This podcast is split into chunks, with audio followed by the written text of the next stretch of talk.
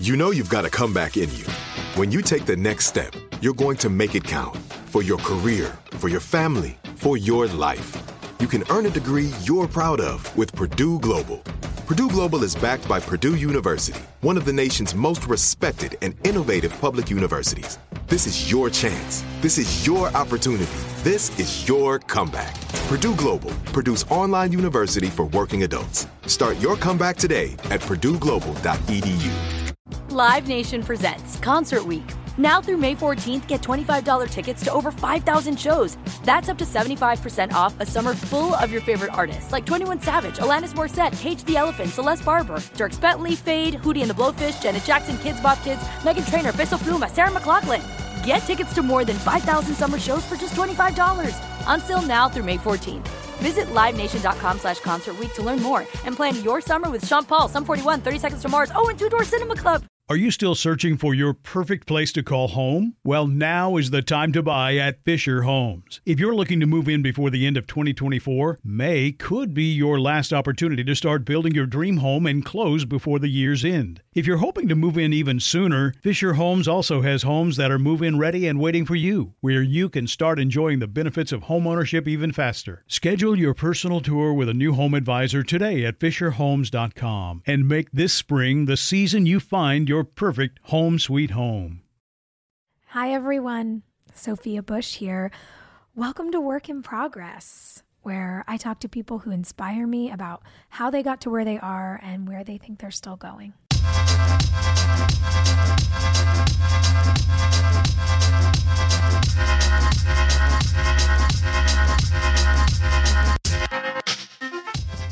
Oh, guys, I am so excited for you to hear my conversation with today's guest. While I wish I could have met Tara Schuster in person, it obviously felt appropriate and timely to do our interview remotely. Uh, we got together on Zoom and had such a ball. Tara is an executive at Comedy Central who wrote an incredible book called Buy Yourself the Fucking Lilies and Other Rituals to Fix Your Life from someone who's been there. For those of us who do have some extra time to think and reflect, this period can be challenging, and the things that Tara talks about in her book are incredibly helpful ways to cope, like journaling and figuring out what principles you live by. So, if you're feeling stuck or anxious, or honestly, even if you're not, I think that this conversation will be incredibly relatable and comforting, and I hope that it brings you some joy while we're all physically distancing. Enjoy.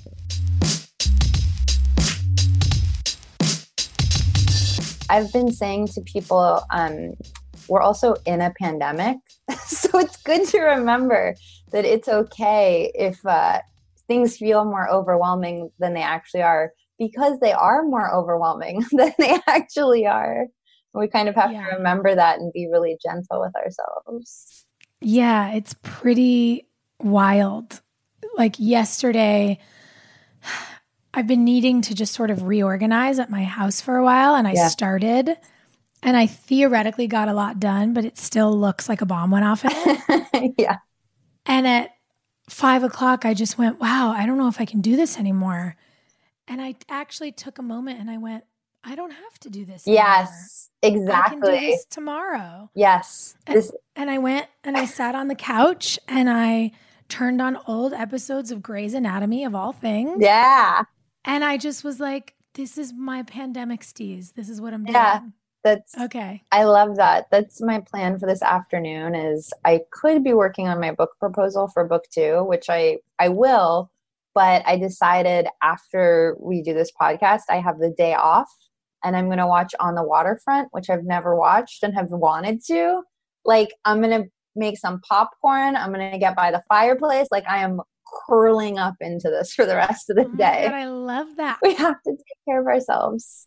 And I keep trying to remind myself of that. And I had this sort of aha moment, I think, over the weekend where I realized that so many of the things that are making me stressed out in my physical space mm.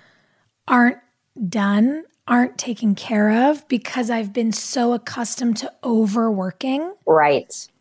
You know, my very first job, my very first show, we would shoot 18 hours a day our whole first season. Everything was so crazy.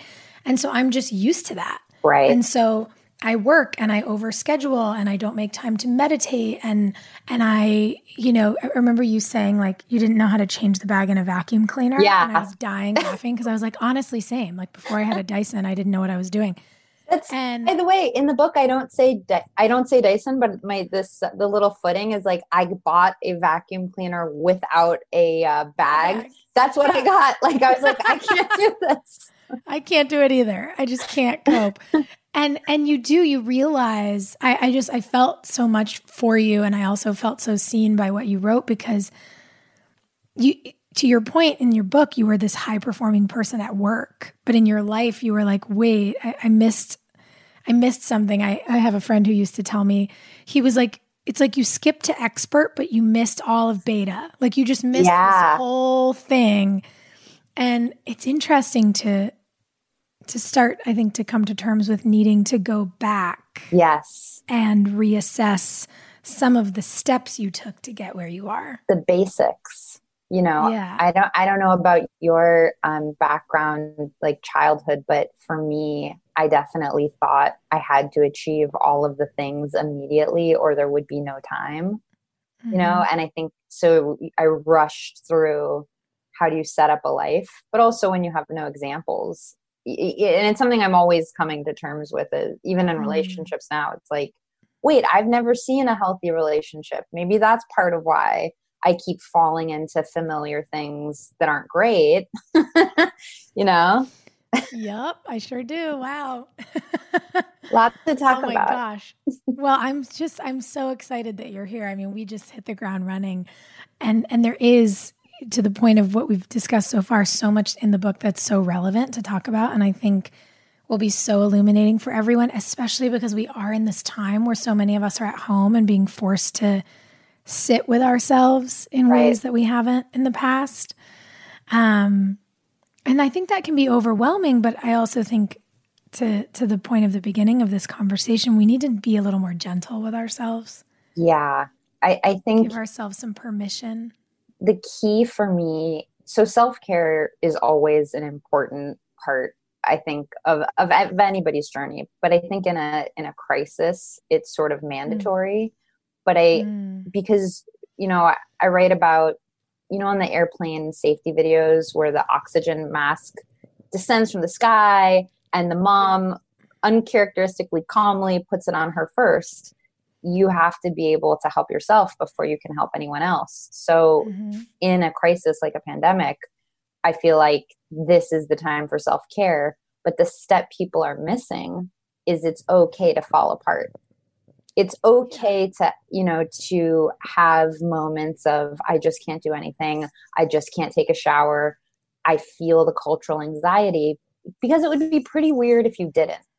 Like, if you mm-hmm. just like immediately went to, I'm learning how to bake bread, that is odd we have to acknowledge you know like we have to acknowledge this is something beyond our control this is something where so many people are suffering where we too might suffer could suffer our families could suffer and honor that that that, that is a real fear and that our fear is intelligent and that that fear is what's keeping us six feet away from people keeping us in our houses. So it's it's okay to to feel those those anxieties those fears those worries but then we need to rise from the ashes and, and one of the things i've been saying is we need to go mary poppins on our lives you know we Mm. need to descend from the heavens with a little bit of discipline and cheer and get things organized you know even our houses um making sure everything's not falling apart or at least if you have kids and it's impossible do you have like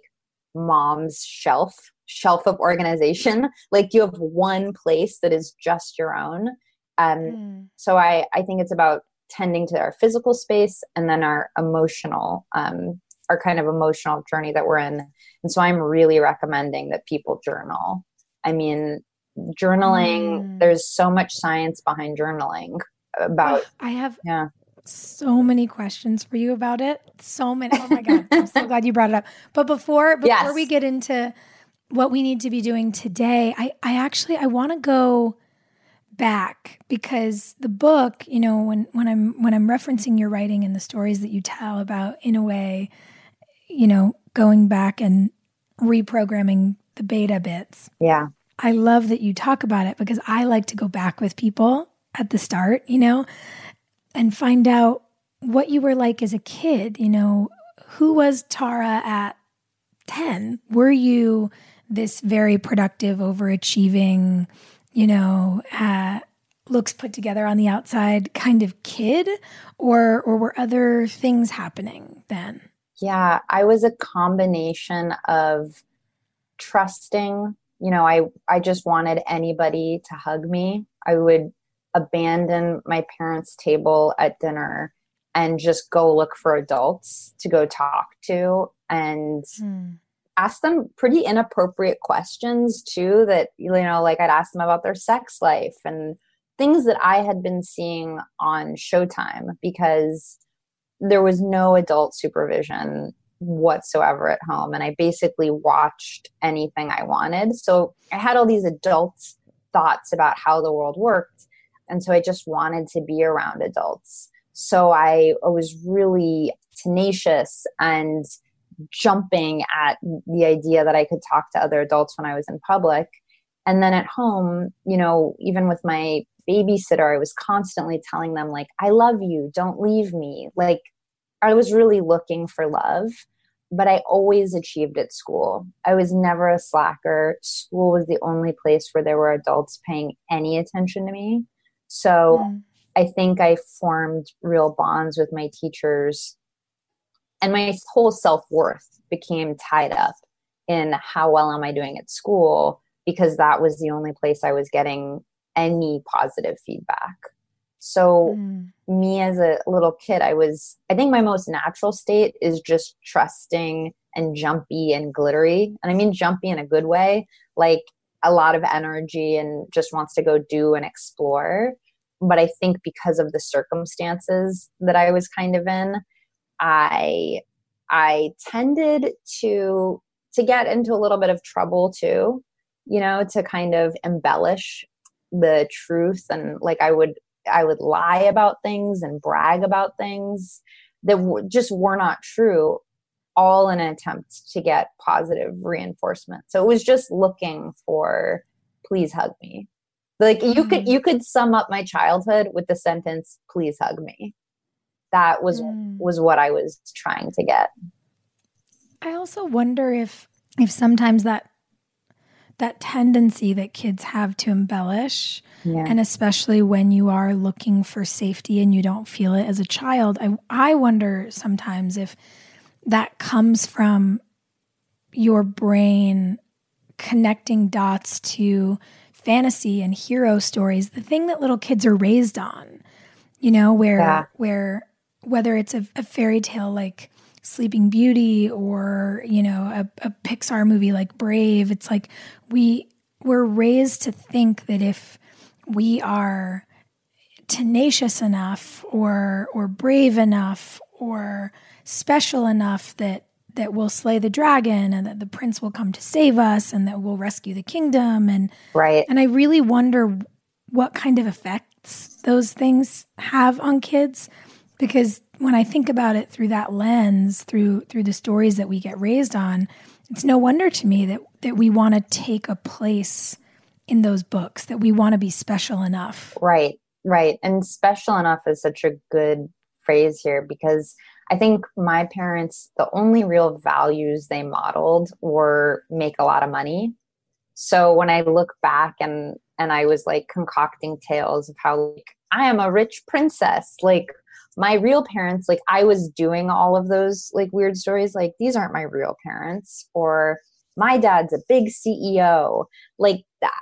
I was making up mm. a lot of of this because my parents the stories they told of what is success what is a good life is it was just stuff it was just the mm. accumulation of wealth and status and so even though i didn't really know what the word status meant i projected thinking oh other people will love me if they think that's who i am because i see from my parents that that's all that really matters. And in fact it is repelling. Is absolutely repelling to to everybody when somebody brags or embellishes in that way. And I've really had to come to terms with not feeling embarrassed of myself as a little kid and having some mm. self compassion and just, you know, saying to myself, that little girl was really hurting and did not know any better. It's not embarrassing. It's, it is, it is what it is. And, you know, not adding shame and blame to the story. Um, because for a long time I was really embarrassed of how trusting and needy and braggy I was as a little kid. But that little kid was just hurting and looking for any kind of validation. Mm. What what was the dynamic in your family if, if you're comfortable talking about it? Like what what were your parents like and and looking back on it, how, how do you think you connect all those dots now? Yeah, I I think they really didn't know themselves and were kind of out of control. Like they didn't really have they didn't have values or principles or a, they never grew up. They were something, you know, and in the book I really try never to tell their stories because I don't, you know, they're very secretive. I don't know what happened exactly. But what I saw was they didn't value themselves. They didn't take the time to do a real accounting of, of what they needed. So it was mm. chaos. It was chaos inside and then the trappings of success on the outside. That was sort of what they modeled. Um, my, my mom was a doctor, my dad was a lawyer. Stuff, vacations, and nice cars were all that mattered. But the financial stress that that put them under uh, emotionally wreaked havoc on their lives. You know, they'd want something and then they'd be stretching to get it. So then they'd get depressed, anxious, upset about it. It was like this never ending cycle of stuff will make me happy, but the path to being happy makes me so anxious, fearful, depressed. So I think in the most generous way I can say they were messes. They they just didn't know themselves at all. Mm. And what do you think that being in that energy because you know they they say hindsight's 2020 it's it's I imagine easy to understand as an adult who's done the work yeah. when you look back and you can be gracious in that way. But as a kid you don't understand those things specifically. That that kind of energy to grow up in a household like that, what did that propel you into? Were were you writing as a child? Were you super active? Like, how, how do you think you coped? I poured myself into school. I mm. just thought school is the only thing that's possibly going to get me out of here. I could mm. spend mm. less time at home if I'm at school. So I, you know, mm. I'm having lunch with my teachers. I'm joining every single extracurricular activity. I did lots of theater, you know, where so I could literally be somebody else and literally like get applause from mm-hmm. from anybody, get somebody to to give me a hug and say congratulations. So school was my escape, but at the same time by high school I was using weed as a way to really numb out and obliterate mm. my memories and just get as far away from my emotions as possible. My mm. early childhood to 25 was all about survive, get out of here, get go to a quote unquote fancy college that will deem you worthy. You know, like I was looking for something external to say, you're a good human. Like because you went here, you're a value.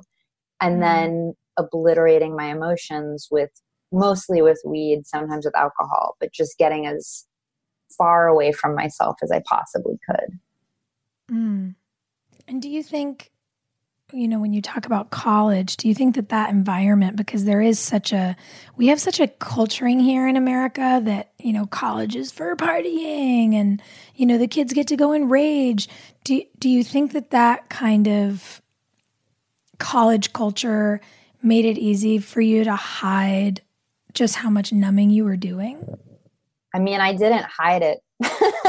I I did not hide it. Um, but I, I guess the persona I always had though was stoner girl who is somehow able to get the best grades, who some work hard, play hard, work hard, play hard, totally. Um, good at work, bad at life.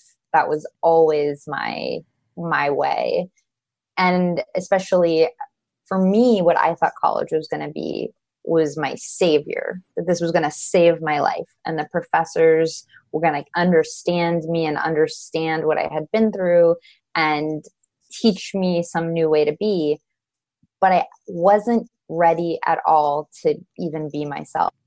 You know, my, my college friends barely knew about my childhood. They, mm. I never talked about my mom. I barely talked about any of the dysfunction because I was so embarrassed by it all.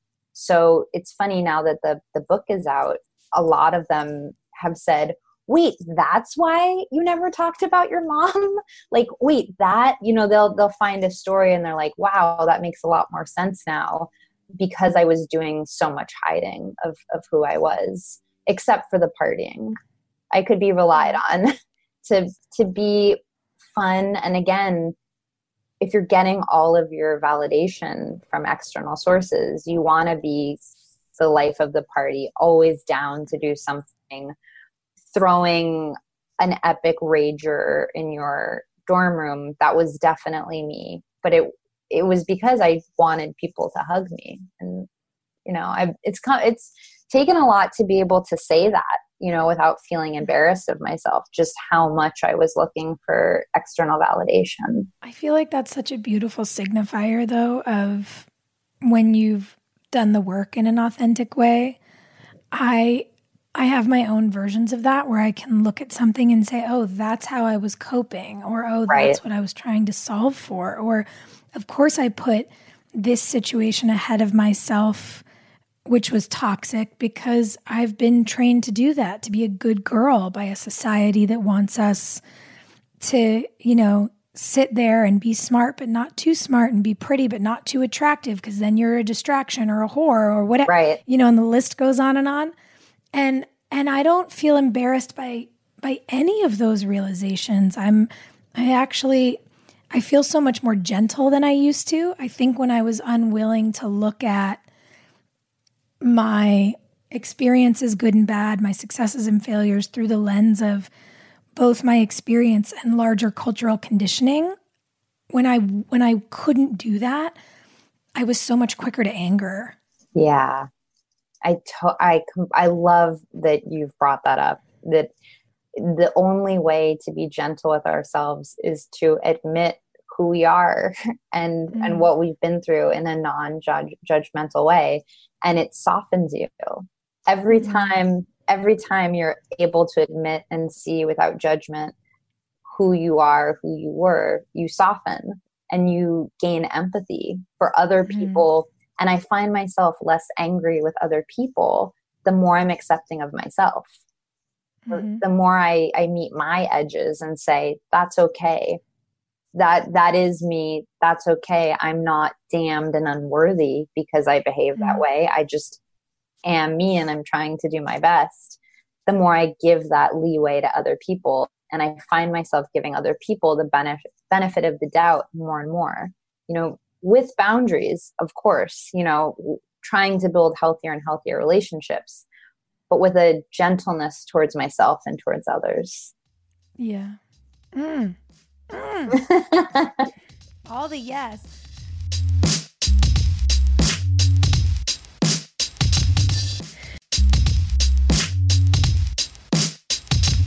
So college is happening because because we're talking about where we where we find ourselves now in these more tender places and i love it but you discuss school you know you're the life of the party everything looks like it's great and i know that things changed for you at 25 right. where where between college and and that sort of moment at 25 did the internship at the daily show with jon stewart come in? How, how did that fit into this? It was right around 25 because okay. I graduated in the height of the 2008 recession.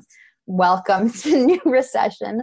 But uh, so I couldn't get a job. There were there were no jobs for me, and I was living with my live-in boyfriend in New York, who basically he said, you know, do you want to move in with me in my apartment in New York? And I had no other place to go, so yes, of course. What I didn't realize was that I was moving in with him and his parents, which was a very different. it's a very different question. Would you like to move in with me versus would you like to move in with me and my parents?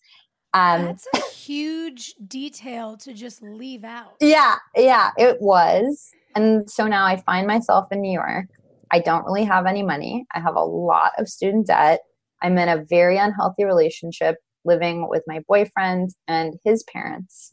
And I was a complete mess. I was um, interning at different theaters around New York City because I'd gone to school for playwriting. I had always kept up theater and it just wasn't working. Also, being in that scene, I was just drinking so much. And a friend said, you know, maybe you should try The Daily Show. I just interned there. And I was like, oh my God, I love The Daily Show and I love TV. That would be amazing. And by some mm. miracle, I got that internship. But again, all of the disorder and chaos in my internal life, I never showed that one lick at The Daily Show you know mm-hmm. i i was dedicated to being the best at the worst of tasks. Like you show me something horrible i got it. Like whatever is the least glamorous job here i'm on it. Because i um i write about in the book when we had our internship lunch you know time to talk with jon stewart um, who i do not know by his first name jon. That would be that would be crazy. Um, but when when jon talked to us one of the interns asked, How do you get your first big break? And Jon very quickly said, There are no big breaks. There are just a series of tiny little breaks. And the trick is you have to work your hardest and your best at each one of those. Mm. And to hear that from somebody I admired so much, somebody who was so rigorous in his work and, and really kind. He was he was the kind of guy who would smile at anybody in the hallway, ask how you're doing. He's just as good. I'm so happy to report he is exactly who you want him to be, just as good as you want him to be. But hearing that from him, I realized, oh, I don't need to be the funniest intern. I don't need to be dazzling them and writing them pitches. I need to find my big little break. And I found it in the coffee machine at the Daily Show, where, so after rehearsal, Jon would always make himself a, again, don't know him by Jon, but let's just go with Jon, would make himself um, a cup of iced coffee. But I noticed that the coffee machine was often out of water, ominous red lights, you know, just dirty, not working. And I realized, oh my God, this is it. This is this is what I was put here to do. I've got this. So you know, I read online how to fix it. Every day I would check, bef- you know, before Jon has made his coffee, after he's made his coffee, how is this thing functioning? I made that coffee machine my bitch. I was just gonna do it. And that decision, the producers noticed that and they hooked me up with my first job at Comedy Central. So my whole career mm. sprung from that decision to be the best at the worst. But I, I think what's interesting is my little survivor engine that makes me look for external validation and how can I be helpful? How can I be indispensable? Mm. It does drive me and ends up with success. But now that I've I've got a little bit more space from my childhood and have done a lot of the work, I've realized, oh, but my interior life matters too. like like this is extremely important. And you know mm. it doesn't need to be about the external validation anymore because that's so fleeting. It never lasts. It's just not a good place to hitch your wagon. Other people's perceptions of you you cannot control at all. All you can control is your own perception. So it, it's interesting that my this little driver in me gets me far, but I have to remember wait, am I taking care of myself? Am I burning myself out? Am I being gentle with myself? Am I pushing mm. too hard? So, yeah, that was the, my 25 moment, my hitting rock bottom happened pretty close to that internship. Hmm. When you talk about getting this job at Comedy Central, can you explain to people what you were doing there? Because I'm, yeah. I'm, curious again what that looks like. Because to your point, at that time in your life, from the outside, right, everything looks great. Yeah. So, what does it mean to get a job there? What are you doing there? What does your life become? Yeah. So, my first job was completely entry level PA at Comedy Central but I had no entertainment contacts. Even though I'm from Los Angeles, I didn't know anybody in the quote unquote business. So it was a big deal for me to get my foot in the door somewhere, especially because I didn't have any of the right. I mean, The Daily Show was a really good internship, but other than that, I didn't have any of the right internships. So I always try to highlight that to people that it's okay if you didn't have the quote unquote right internships, know the right people. I didn't have any of that. Um, mm. So that job was basically, you know, when you play a video online, like a YouTube clip or just a video off a website, somebody had to build that video record, and that somebody was me. And I was, and I, I built all of the video records of their stand-up collection, and they had been doing years and years of stand-up. And whereas somebody else might have looked at this as possibly the most menial, I mean, drudgery data entry job in the world, I looked at it as my opportunity to go to grad school in comedy because mm. I watched literally everything. Every piece of stand up they had for years and years and years, I had to watch, put tags on it, log, and put in the system. And it was miserable. I will say that the menial work was miserable, Oh my god, I was just about to be like, God, I want to do that job. I want to go to grad school for comedy. No, you you can do it in okay. other ways. No, the time has passed. Just watch okay. comedy specials. You don't need to log the videos to to get that cool, grad school experience. Okay. Uh, it was pretty bad, but I learned again. You know, people I, on the team ended up really liking me because I was confident and reliable which I didn't realize were in such short demand in Hollywood. I didn't realize that those two things, like showing up and doing what you say you'll do, are mm. hugely important. So that was sort of the very beginning. But again, I was trying to be the best at the worst, really trying to maximize this weird opportunity. And so I started getting more and more leeway to try new projects and eventually I pitched myself to be the digital producer of Key and Peele, which was a brand new show for the network, which was in a pilot stage. And they were sort of like, you know, whatever, okay, whatever. Like it was so low level, the job that I wanted as quote unquote digital producer, kind of like, what even is that? Because this is not in 2020. This is like at least maybe seven years ago, eight years ago, something like that. But I had seen their pilot, and since I just graduated college, I was just like, oh my God, this needs to be on YouTube. Like, we need to put some of these sketches out and serve them to younger people so that they see what this sketch show is all about. Um, mm. And that was sort of how I went from the more menial, horrible tasks to being able to do something more creative and fun. That's so cool. But then here we are. You're at this point where things are going great in your career. Yeah. And as we've discussed from the outside, everyone assumes, well, she's killing it. She must be so happy. She really has her life together. Yeah. She's becoming a producer. Yeah.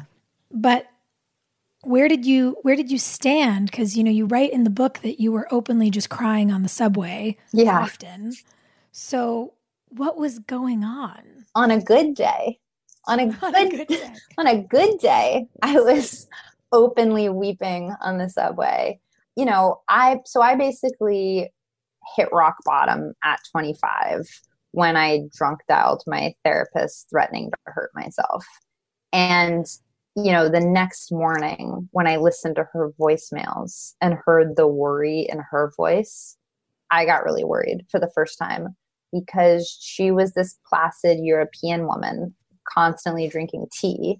And now she's leaving me voicemails about how I need to go to a hospital and am I around people. That really shook me up. Um, and I mm. realized, you know, this is also not a thing. I don't want to be known as the girl drunk dialing her therapist and threatening to hurt herself. I've got to take control of my life. No parents are coming.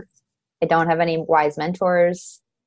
All I have is me. There, there was a Feist quote at the time that I that I had read that said, "At the end of the day, you're all you have." I was like, "Oh, Feist, you genius!" But I realized I was all I had, and I had to take responsibility for myself. And since I had always been a really good student, I just thought, what if I attacked this like a project? What if I made a curriculum of reparenting myself? I don't know what that looks like, but what if I, what would it look like if I were to be my own parent? What values would I teach myself? What principles?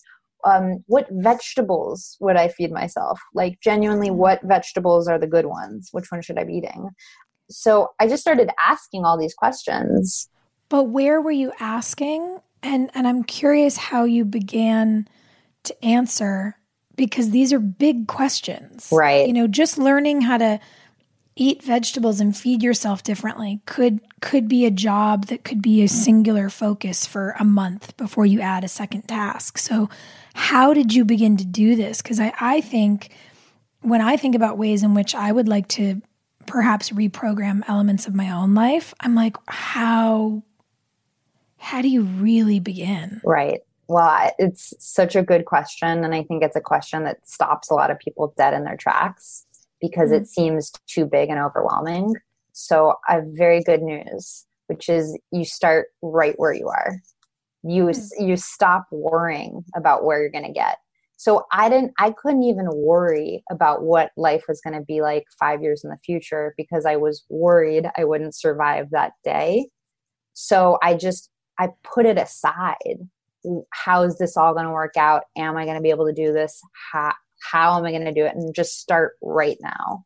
And how I started right now was by reading memoirs as self care. I mm. watched how other um, my friends' parents treated them. Like I started going to a lot of other families' Sunday night dinners and taking notes. I paid attention that the, the biggest thing here is I paid attention to my life. I asked questions and then paid attention to the answers.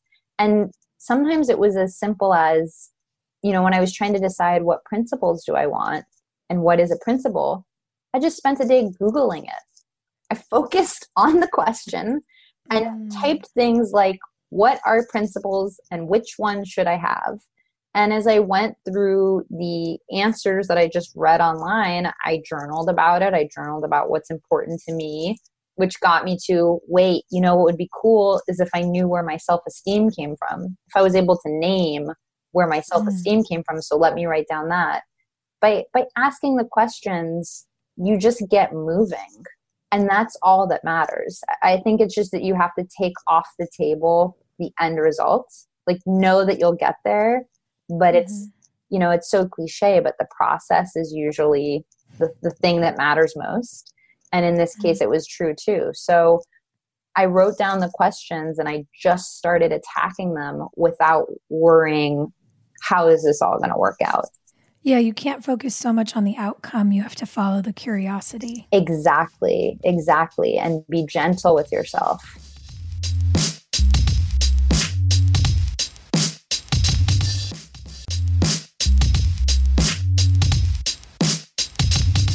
And when you talk about the principles that you were googling now, are there are there certain kind of tenets, principles in your life that are your go-tos? Yeah, I'm actually um, I can look at my wall next to me, which has three places I derive my self-esteem, my principles, and then what I want people to say about me when I'm dead.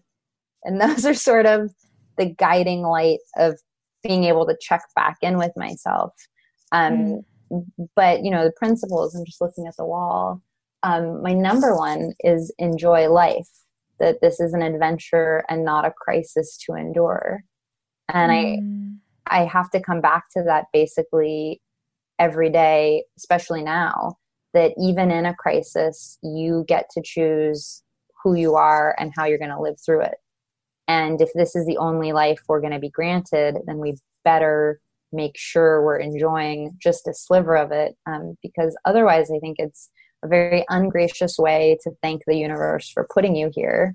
And I did just use the word universe earnestly. But that's my biggest is to really find how to enjoy my life. And then the second would be to give gratitude for that life, to make sure that I'm, you know, letting people know how important they are to me, that I'm smiling and looking people in the eye and thanking them, and that I act in a way that is full of gratitude because that gratitude really has changed my life. Um, instead of mm. thinking about what I don't have, how I'm not achieving, really counting and, and keeping an inventory of what I do have and, and how thankful I am for that. Those are two really important ones. Is gratitude part of your journaling practice? Yes. Um, so every morning, the first thing I do is I write three pages of free flowing thoughts. I, I picked this up from Julia Cameron's The Artist Way, which is an. Mm. Have, have you read The Artist Way? So it's really interesting. A friend of mine gave it to me a couple of years ago. And every time that I've gone to start it, I've wound up booking a job and then not been able to. Yeah. Well, and I and I quite literally 2 days ago pulled it off my bookshelf and thought this should probably be my pandemic project. Wow. Well, that's crazy so kismet. Yeah. oh Thanks. oh my god. I have the chills. Oh my goodness. I that okay. feels very faded. Okay, okay, wow. universe. My face is hot. Wow. All right. All right. I see you, universe. I see you right now. That's a little sparkly, yeah. jumpy sign. Yeah. Okay. And I love that. Yeah, the artist way. It changed. Is that life. what taught you to journal? Yes, 100%. Wow. Because that's always a question I've had. I've always wanted to be a person who keeps a journal, but I don't get it. I'm like, what do you, how to, what do you do with that blank page? Like, I, similarly to you, was such a good student and such an overachiever in school and just I love school. I still miss school. All I want to do is go back to school. Like if I won the lottery, I would literally just go to school forever. and I love a prompt. Yeah. And I I have this feeling even as an adult. I have this feeling of panic when I see a blank page. So interesting because first off it makes total sense to me that you want to that you would be um, a student forever. You're one of the most curious people i've ever encountered and that's why i love your podcast so much is because i oh always gosh, know i'm going to learn something new um, because you're following your own curiosity so authentically. But with journaling you know now i've been doing it for i think like nine years um, not really skipping days so on the other side of it, it's it's so easy now. It's like second nature. At the beginning, I only tell you that so that at the beginning, I thought journaling was for broken narcissists, and I absolutely was not going to do it. I thought you must be psychotic and way too into yourself to journal. Like your life is so important. Ew. And guess what? My life is important. It's important to me. Like it yes, of course, and I'd like to make a difference and I'd like to do good things. So it's okay to to say I have a voice, I'd like to use it and in this completely non-offensive way in my journal. And so Julia Cameron teaches, she has a practice called the morning pages. Mm. And I should add, I was also really apprehensive of journaling because I had journaled as a little kid and in my parents' divorce, a family friend found my journal and entered it into my parents' divorce proceedings as evidence that I was a liar, that I would embellish things and that I shouldn't be trusted. No. Yeah, and when I when I think about it, I, I get really angry and like my ears fold up like little sheets. Like that's how they're like mm. hot when I when I think about the anger I feel that's Such a violation yeah, it, it was awful. And I was, I was 12 and being told, you know, your word is not valuable and in fact is a problem you know and, and you're not to be trusted. And so i had really resisted journaling. But again on a good day i was openly weeping on the subway. So i just thought whatever i have nothing left to lose. Let mm-hmm. me try these morning pages and what the morning pages are are three pages of just word vomit what are you thinking thoughts and as you begin, it's okay if what you write is, I hate the morning pages. This really sucks. I have nothing to say. I wish there was a prompt. Why won't someone give me a prompt? Because what you're doing is, I call it DMing with your soul. Like you're getting in touch with that part of you that's got semi sneaky, secret, lurid messages. like you're touching it and saying, like, I'm here, I'm listening. So mm-hmm. so the content really doesn't matter. Like it doesn't even it doesn't need to look nice. It doesn't need to be an accounting of the cool sushi you ate last night. Nobody's asking anyone to write a novel. It's just can you start to get in touch with your self-awareness? Can you start to get in touch with the things that that you care about and want to think about and in the book i provide some prompts to to help getting started but they're all really simple like here's exactly how I feel today. Something as simple as that can really jumpstart you on journaling. But it's it has changed my life. I mean, if any practice mm. from the book has worked, journaling gave me perspective, gave me a little mm. distance from my thoughts and emotions so that I could see them and see and see them physically on a page. And then you can see what the egoic part of the brain, that insidious, nasty voice, you call it your frenemy, which yeah. I love. You see the way that that part of your brain talks to you and and you you begin to get a little context to undo the lies it tells you. Yes. And to see that your frenemy within is not you your mm-hmm. frenemy in the book I write, you know, it's like the girl that you met at summer camp, and your other friends are like, Why are you inviting her to our dinner parties? She sucks. She's like draining all of the energy. And, and you're like, Well, we have a history, and I've known her a long time. And if we met today, yeah. we wouldn't be friends, but here we are. Because um, I think most people can relate to having someone like that in their lives. I finally stopped being friends with those people. And and it was awesome, right? And nothing uh-huh. bad happens. No, nothing bad happens. That's another thing We're- I write about. You can stop hanging out with people you don't like, and nothing yeah. bad will happen. Yeah, like just because you were friends with someone from your childhood, if they're not a nice person in their adulthood, you don't have to be their friend. Yeah. Or if you wow. met, met, them in college and they were your roommate and they're supposed to be your best friend forever, but they're driving you insane and never ask you a single question about yourself, yeah, you do not need to hang out with people you do not want to hang out with. Um, yeah. And especially not frenemies within who reside in your own mind because you've got some control there. So the just as you were saying, the journaling, it really gets you in touch with how vicious you can be to yourself. Mm-hmm. I didn't know that. I didn't know the extent of how mean I was and that the soundtrack of my life was a diss track. I was just mm. constantly diss tracking myself, just mm-hmm.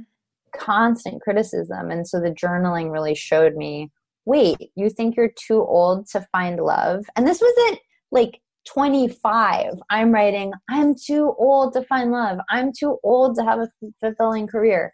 If I haven't done it yet, I never will. Like it was pathetic that I that I thought that and and too old for what? I mean, really at any age, it's like, wait, why? Who said that? Oh, I did. Okay, so that's a lie. I can change that. Yeah. And isn't it interesting that when you tell a lie about yourself, you project it as true? Right.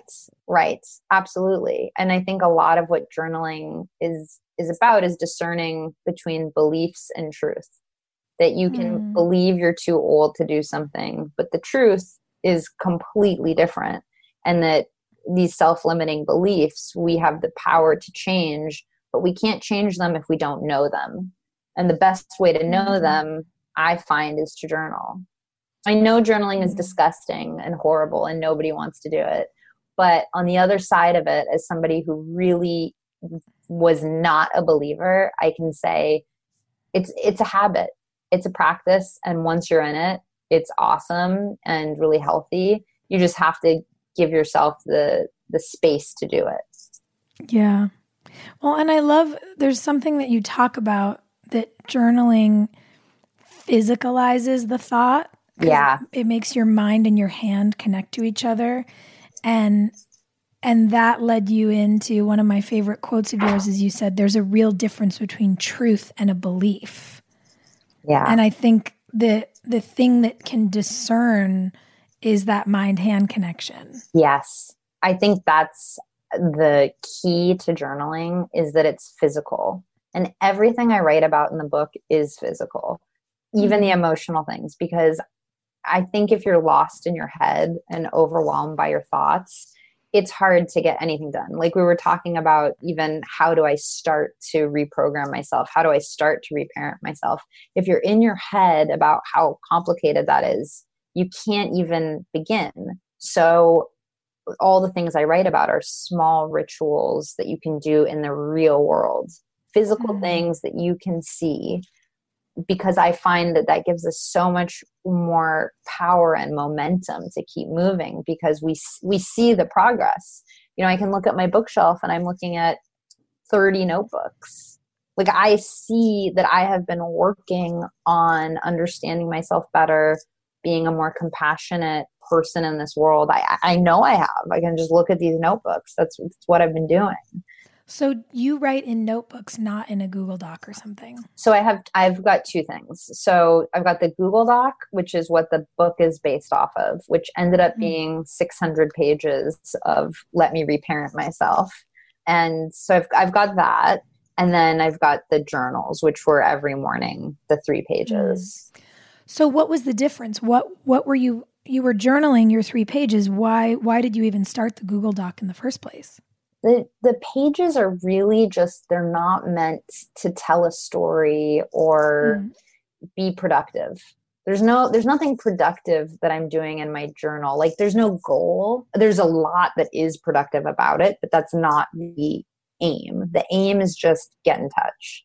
The mm. google doc had a really serious urgent goal in mind which was how do i take responsibility for my life in a joyful way because at first I thought taking responsibility for my life was going to be so sucky. It was going to be just like literally the worst experience. Why would I take responsibility? I even thought if I take responsibility, then I can't blame my parents anymore. That sounds like a bad idea. Like I had that conscious thought that I, I couldn't wow. blame anybody anymore and on the other side i'm like oh yeah and now i'm free of blame which is awesome. Like i feel i feel so much better. Like it turns out it's much worse to not take responsibility for your life than to take responsibility. So the google doc really it was more like here are the steps. Here's how i'm going to take care of this. Here's how to cook swiss chard. This is a here's um, a passage from Nora Ephron about how she feels about her body. How do I feel about my body? How can I change it? Here's a Google mm. result for how to change what you think about your body.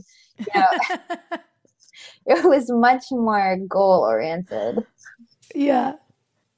And do you think that that's where you were able to start the reckoning? Because I think about, you know, even when I've read interviews where you've talked about how you just want to blast through that super annoying phrase or mythology of like follow your bliss. Yeah. And it's like you you had to you had to walk into uncharted territory into your pain. Yes. To to get to bliss on the other side. And and and do you think yeah, I'm just going to stop there and yeah. I I love that you brought that up because one of my top hated phrases is follow your bliss because mm. i'm like oh really? Where does one find that bliss? Like did mm. was everyone else just given what they were supposed to love? And i'm just here like saying like well i'm not exactly sure. Also i'm just trying to survive over here. So thanks for this overwhelming burden of bliss.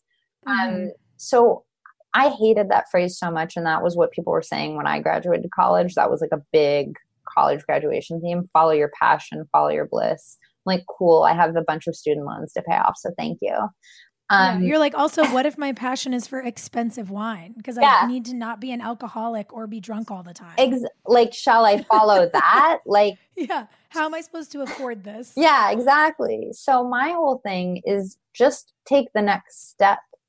If something mm. is interesting and you are interested in it, just what is the next step towards that interest? Mm. And I don't know where I'm ultimately going to end up, like my ultimate job. I have no idea. All I know is that I keep following what I'm interested in, what I'm curious about, and I take responsibility for my mental health. These are the mm-hmm. things that I can do. And it's maybe it's not as sexy as follow your bliss, follow your passion, but it's freeing because I'm not so mm-hmm. worried about did I achieve the big goal? Like, I don't know. I'm doing the very best I can and I'm very happy. So that feels pretty good to me, you know? Um, mm-hmm. And I, and back to what you were saying at the very beginning, I think if you think about this as a huge project that it's going to upend your life and it's going to be so overwhelming, it's really hard to start. So that's mm. again an, an, a reason why I don't think about follow your bliss. I, I think about follow the next step, follow what mm-hmm. excites me. Sometimes mm-hmm. follow, you know, what am I envious of, of in other people? Like when I see somebody like has a project and I feel a little like, ooh, envy, like, ooh, envy. Why do I feel that? What are you trying to say to me? Okay. You want to be doing something like that? Okay, let's let's write through this. Let's figure out what you want to do. I'm mm. I'm paying attention as opposed to just barreling through my life either feeling ashamed of my thoughts or ignoring them. I really love that. And getting over the shame in your fear or in your desire is such a big deal.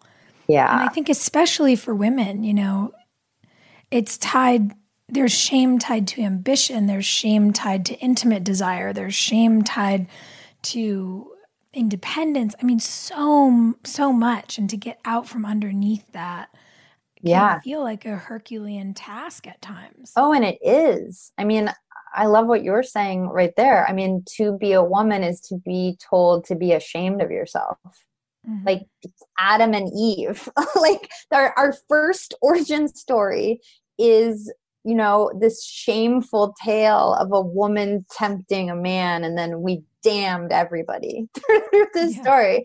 That and that's our foundational text of what it is to be a woman. And you know i've started thinking of that story as eve was kind of cool.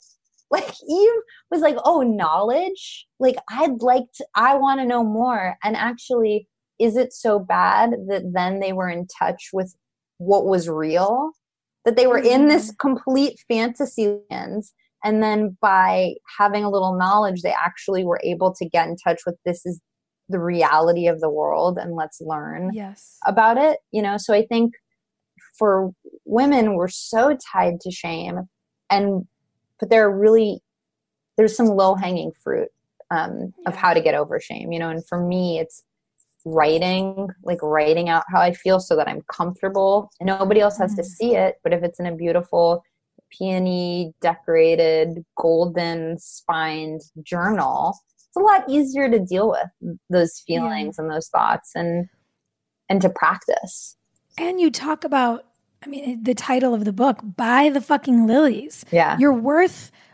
buying yourself $7 flowers. You can put something in your room that makes it, it look beautiful. You can quite literally give yourself gifts because yes. you are worthy. Yes. And you are you are teaching your body and your and your brain that you appreciate your own worthiness. Yes. And but but how my first reflex to that, even where I am, is ew, no, nobody, we're not worth it. And then I have to be like, wait a minute, we absolutely are. You know, I had all where the title of the book comes from is on this reparenting journey. I would go to Trader Joe's, mm-hmm. I would see the $7 lilies, and I would think, those are just too good for me. I'm not worth them. They're going to die. They're, uh, it's stupid. I'm stupid. What a stupid mm. indulgence. Until one day I got sick of that and I was like, fuck this. I am worth lilies. I'm at least worth $7. Otherwise, why am I working so hard? Well, why am I here at all if I'm not worth a bouquet of flowers that literally can change my entire day? That the mm-hmm. that they're so beautiful and they bring me such joy. And and so I think, you know, self-care you could think of self-care as a vacation to Tulum. And I've got nothing mm. against Tulum. Tulum is lovely, but that's not self-care you could think of self care as buying yourself a beautiful face mask. I got nothing against face masks, but that is, it's like self soothe and really nice, but it's not self care. Self care is luxuriating in the mundane details of our lives, taking care of ourselves like we would mm-hmm. a little mm. kid, you know, and that, and that those, those little habits we build for ourselves, those rituals we build for ourselves are so much more enjoyable than any vacation. They, and they last a lifetime. The lilies, you know, even in this pandemic, I am still buying myself flowers at Trader Joe's when I go for my rations. Part of my rations are flowers. And if they mm-hmm. stop selling flowers, it's going to be baths. And if I can't take a bath, it's going to be clean socks. There's always some small thing that you can do to as you were saying before, unite your mind and your mm-hmm. body mm-hmm. into showing yourself that you're worth it. Yeah. God, I love that you say that about how you would parent a child. I one of the most kind of profound realizations that I've had in my life was uh, I was working a job years ago that was a really toxic working environment. And I was making every excuse for how I could handle it, how I could fix it, how I could solve for it, how I needed to take care of my crew. And, you know, yeah, it sucked for me, but there were 200 people's jobs there. And, you know what? Right. I had all these excuses for why I was taking it. And while I was doing that job, one of my closest friends had a baby. And I remember standing there and holding her eight day old son in my arms. And we were laughing because obviously, you know, my voice is like, I, I register at the level of dubstep, like it's a whole other thing.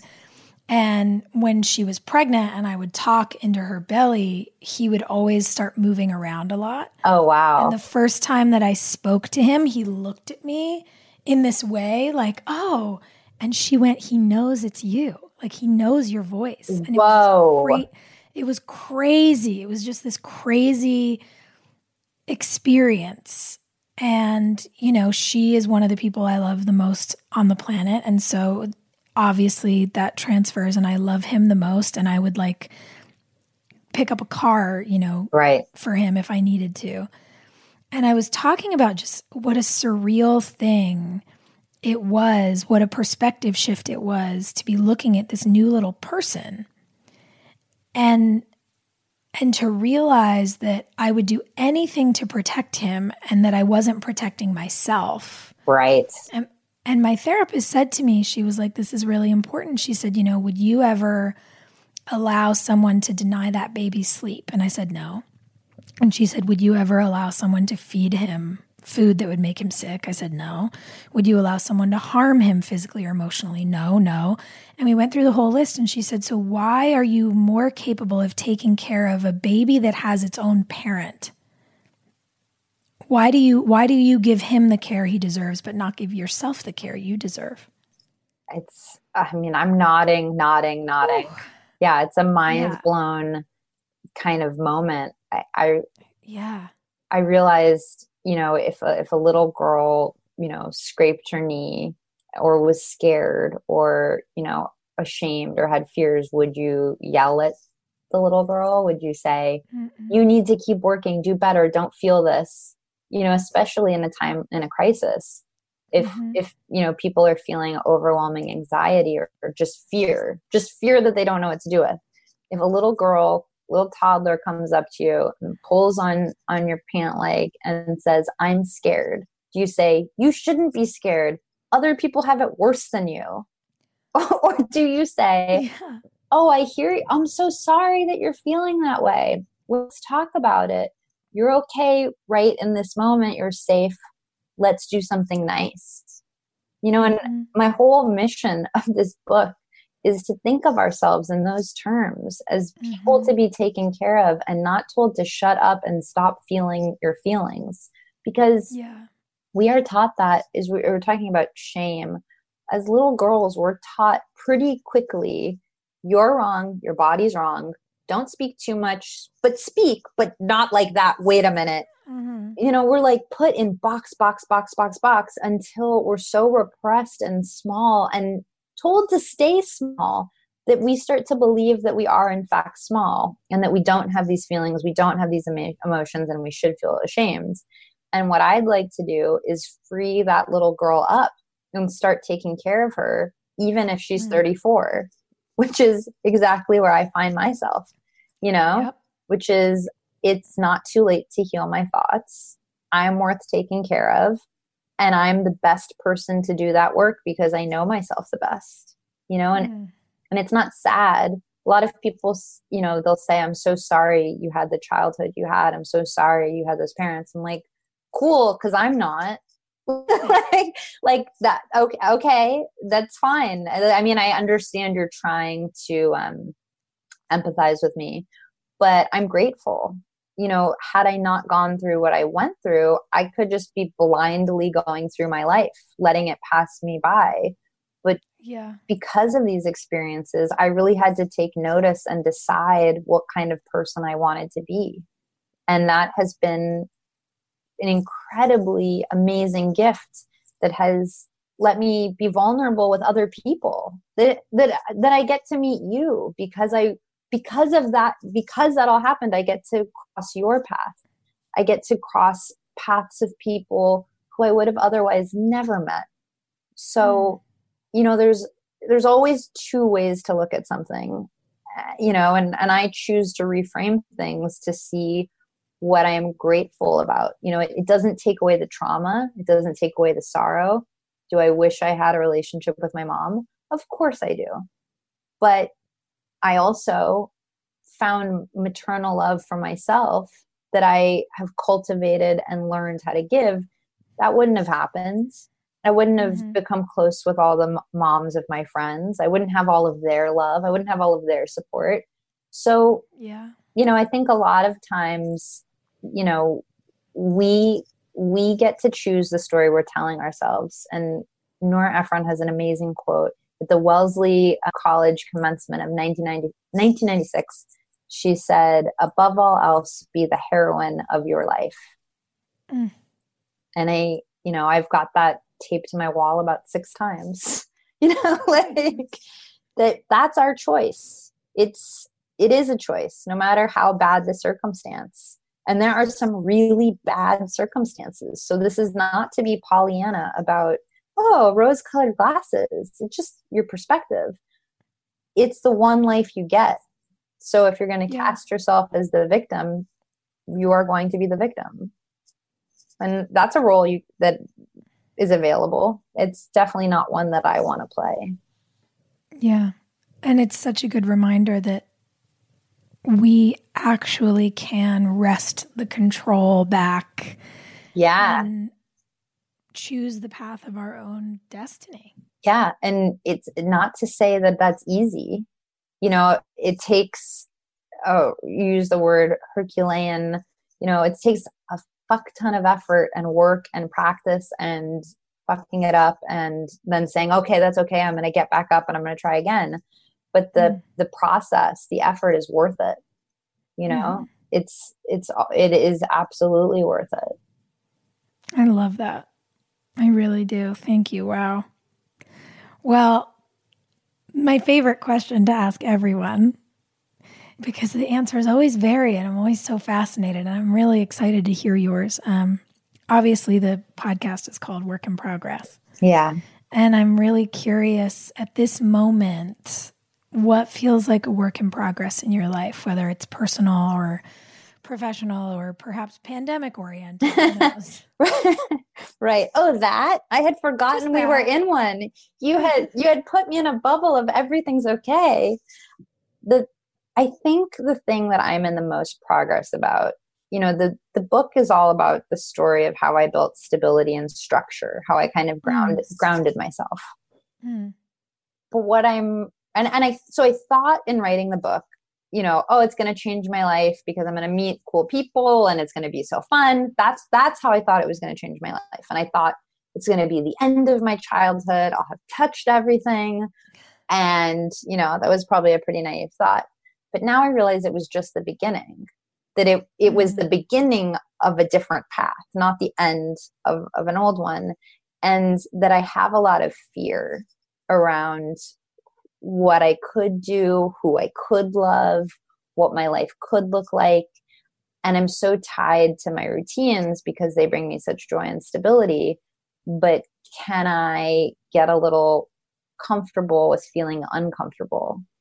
And I think that's sort of the next um, chapter, you know, is sort of confronting some of my fears, confronting some more of my limiting beliefs that the more work I do, the more I kind of am aware of these things. And so I think, particularly in love and in all relationships, I think for me, the next thing to work on is confronting some of my fears. Hmm. That feels that feels to me like a like a cyclical yeah yeah you know, i feel like we repeat that over and over because you confront something, you move through it, you learn, you achieve, you get your perspective, and then the next one comes. Yeah, absolutely. Well, and I think that, yeah. that's been a big lesson for me is like, there was a while where I thought, oh, well, if I do the work, then I'll be done. Right. and then one day I had to look around and I was like, oh, oh, I have to, oh, I'm going to have to do the work forever. Yes. Okay. Wow. Okay. Cool. Cool. Great. Cool, cool, cool. Good, great, great. yeah, it's funny, you know, in therapy, um, which I'm a huge proponent of therapy, you know, I always I sometimes get frustrated at my therapist. I'm like, but I already did this work.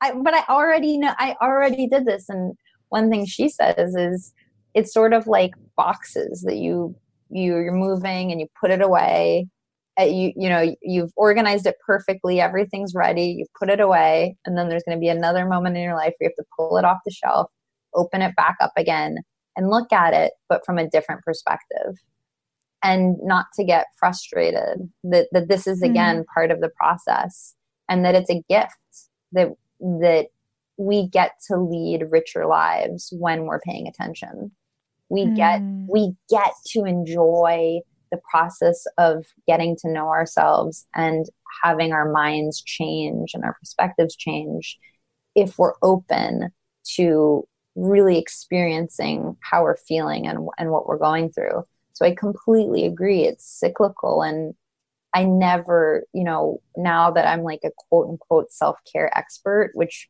makes me want to throw up in my mouth a little bit, you know, like I'm like, that's not, that's not even close to you know what I started out setting out to do. I just wanted to save my life. I wasn't looking to write a book. But what I can say is that what makes me an expert is only my curiosity and willingness to feel things. It's not that I finished anything and that I'm a perfect person and hey, look how good I look on Instagram. That's not what it's about. It's about being willing to ask questions, being willing to seek answers, being willing to screw up and still love myself. Mm. That's where you can become a kind of self-care expert. In my book I call it a ninja of self-love. You know, you're you're willing to do the training, do the work, don your dope ninja outfit and show up to take care of yourself. Mm-hmm.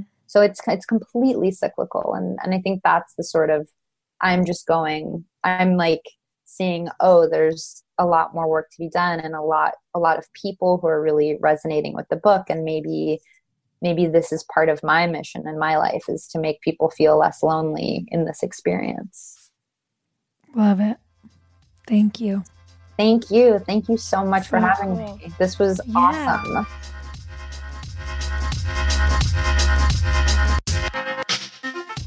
This show is executive produced by me, Sophia Bush, and Sim Sarna. Our supervising producer is Allison Bresnick. Our associate producer is Caitlin Lee.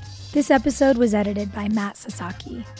And our music was written by Jack Garratt and produced by Mark Foster. This show is brought to you by Brilliant Anatomy.